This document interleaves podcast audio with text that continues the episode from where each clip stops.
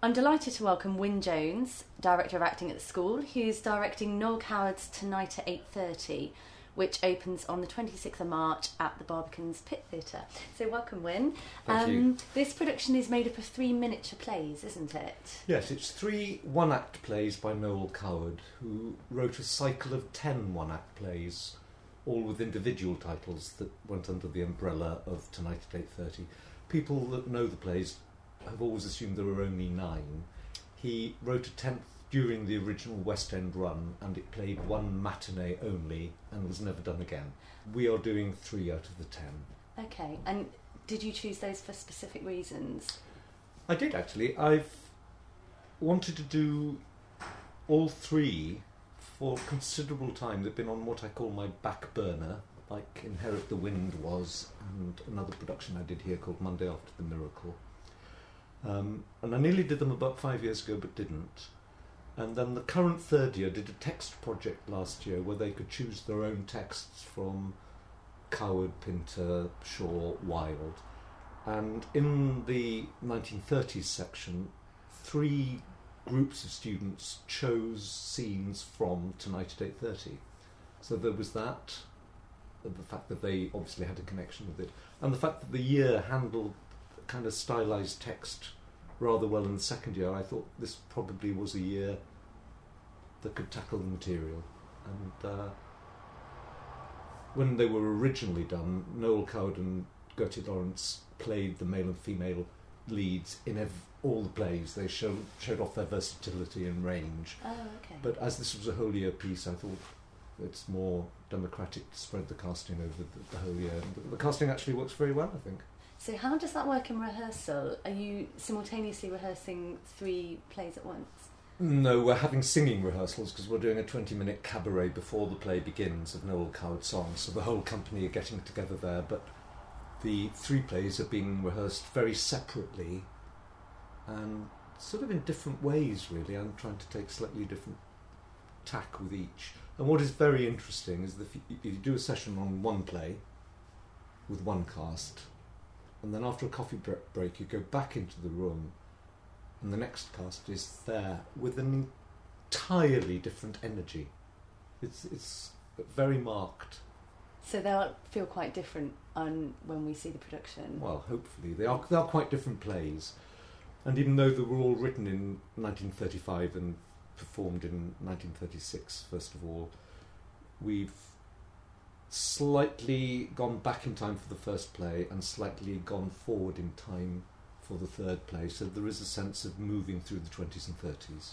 Oh, ah, okay. And each play has a rather different feel. The first one, Hands Across the Sea, is a very light social comedy, which is a parody of the social life of Louis and Edwina Mountbatten, who are having thousands of people to cocktails in the course of a year and not always remembering half of them.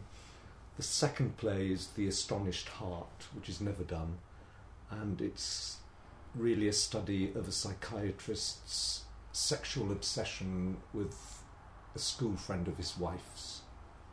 And the third play is called Still Life, and it's about another kind of affair between two people who are married with families, and they have regular meetings, but the majority of their life is w- with their home. So, um, yeah, three quite varied plays, I think. And I've been told that you encourage your cast to do quite a lot of detailed research on the roles they play. Um, can you tell us about that and what that brings to the production? Well, I've, it's very hard to predict what it brings to the production. I call it invisible work. I think if you're going to inhabit another world, which is particularly in these places what we are trying to do, you need to know about the history that your character would have lived through and maybe your family. I mean, 1936, one can think of, oh, it was a time when, you know, Art Deco and the jazz, jazz age been and everything was feeling terribly modern. But in fact, it's not long since the First World War, and your character and your family would have lived through that and the changes that were happening in Britain. How, do, had a profound effect on people's lives. So uh, I think we need to understand that. The actors need to have all sorts of images from their past lives and know about the world that is going on outside the set that is on stage. I think in any play, but in these three plays particularly, the offstage world and life is incredibly important. In Hands Across the Sea, I think probably about 30%, 40% maybe of the play uh, consists of telephone calls. So you really need to know who's on the other end of the telephone, what they're talking about, and where they're talking from. Um, and um, still life takes place in a railway station refreshment room. So the life on the platform, the life of the trains travelling outside is very important. And what do you think Noel Coward brings to drama students? Do you think he's somebody that every drama student should be studying? Is he? I think they're the same acting challenges as in most plays. I think it's the same acting challenges as in Chekhov, as in Alan Ayckbourn. I think there is a surface gloss that people think oh, that's all there is to Coward. But he's incredibly accurate and modern, I think, in, in writing about men and women. He talks about how important the structure of the play is, that's the foundation of the house, whereas dialogue is merely interior decoration.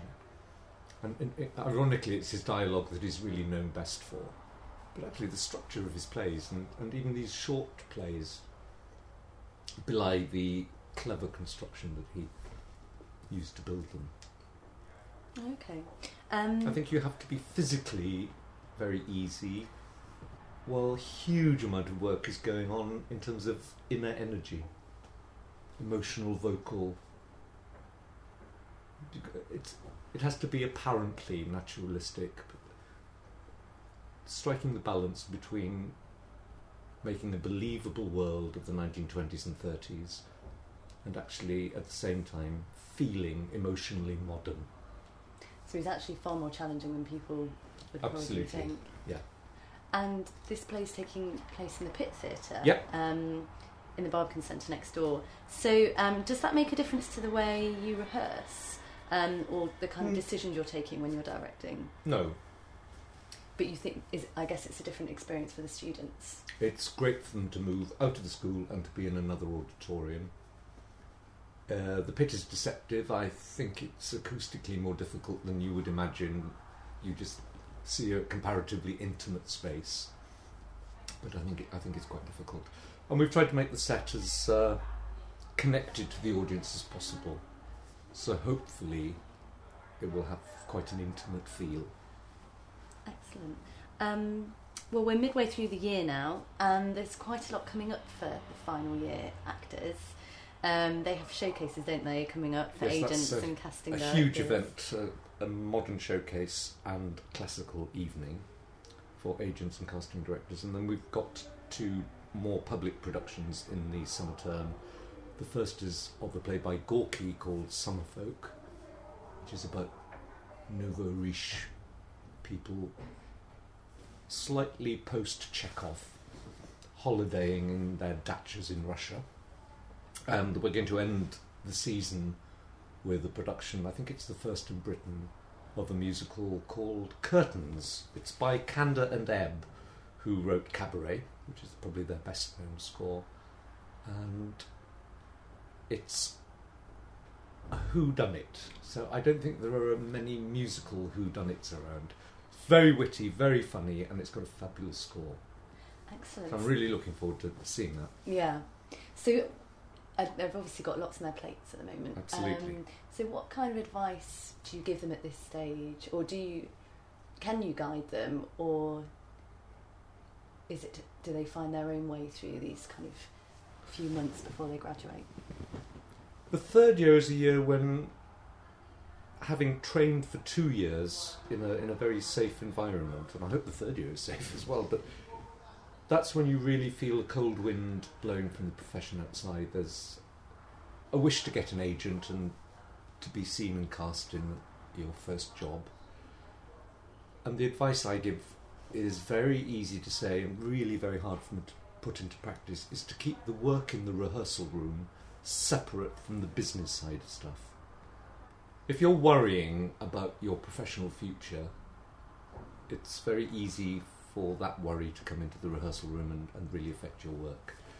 And uh, there was one rehearsal a few days ago, and, and some of the students actually were very pleased just to remember that they're still training.